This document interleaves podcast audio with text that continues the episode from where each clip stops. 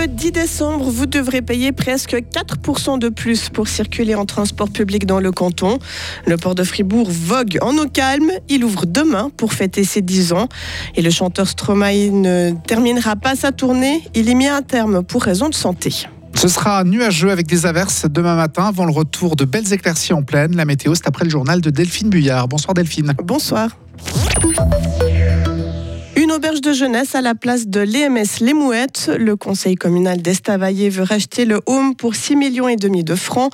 Il aimerait le transformer en hôtel pour faire rester les touristes plusieurs jours au bord du lac.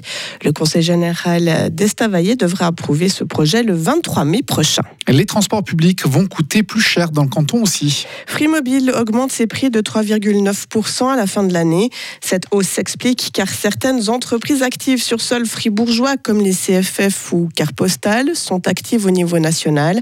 Et l'Alliance Suisse Passe avait annoncé début avril une hausse moyenne de 4,3%. Vincent Douce. Cette hausse des prix annoncée il y a quatre semaines était jugée comme indispensable. Là aussi, les raisons données par Mobile sont les mêmes qu'au niveau suisse. Hausse des charges pour les entreprises des transports publics, des investissements pour améliorer les prestations futures comme les cadences de certaines lignes qui seront augmentées à l'avenir, les billets pour un trajet unique, première ou deuxième classe ou un abonnement mensuel ou annuel augmente dans la même proportion, plus 3,9%. Ce n'est pas une hausse trop problématique, selon Free Mobile. La responsable opérationnelle de l'entreprise nous a dit que les prix mis en place doivent leur permettre de pouvoir continuer de rouler, d'offrir les mêmes prestations et conclut que les usagers devraient comprendre assez facilement pourquoi il y a cette hausse. Les prix des billets et abonnements coûteront donc plus cher dès le 10 décembre. 10 bougies soufflées sobrement. Le port de Fribourg reprend ses quartiers en basse ville dès demain et pour 4 mois.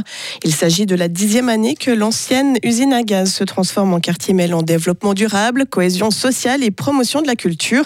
Margot Dumas est membre du comité du port. Pour cette dixième édition, on n'a pas forcément souhaité faire euh, une dixième édition en grande pompe, mais déjà se concentrer sur euh, tous les acteurs tristes qui ont pu être présents les dernières années, qui ont fondé le port, de trouver un moyen cohérent de les remercier et euh, de leur laisser aussi un peu de place dans la programmation. Avant même le programme, il y avait quand même euh, un appel au concours pour faire euh, l'affiche de la dixième édition. Depuis que la Fondation Saint-Louis avait repris le port, c'était des bénéficiaires de la Fondation qui faisaient un concours entre eux de sélection de dessins et de projets artistiques. Cette année, ça a été ouvert via les réseaux sociaux à tout notre public. Et ça, c'était déjà un premier créneau pour l'anniversaire des 10 ans.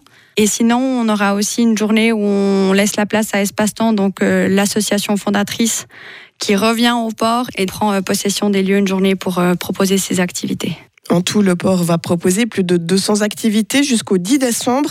Une trentaine de bénévoles vont faire vivre ce lieu cette année.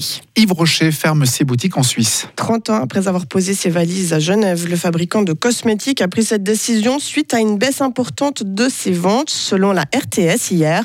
Le groupe français est confronté depuis deux ans à des difficultés importantes liées à la crise sanitaire et à l'évolution des modes de consommation. En Suisse, il compte une cinquantaine de collaborateurs dans 15 magasins qui fermeront progressivement.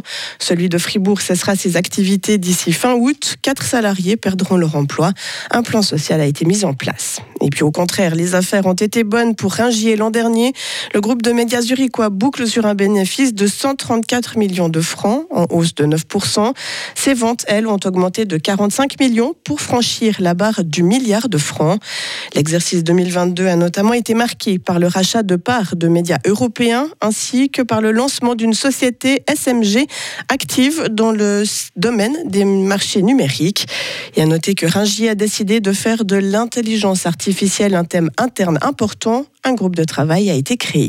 Frappes aériennes meurtrières de l'armée israélienne sur la bande de Gaza ce matin. Les autorités locales affirment que 13 personnes ont été tuées avant l'aube, dont des enfants.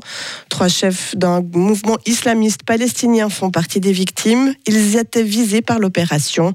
20 blessés sont également à déplorer selon le ministère de la Santé de ce territoire sous le contrôle du Hamas.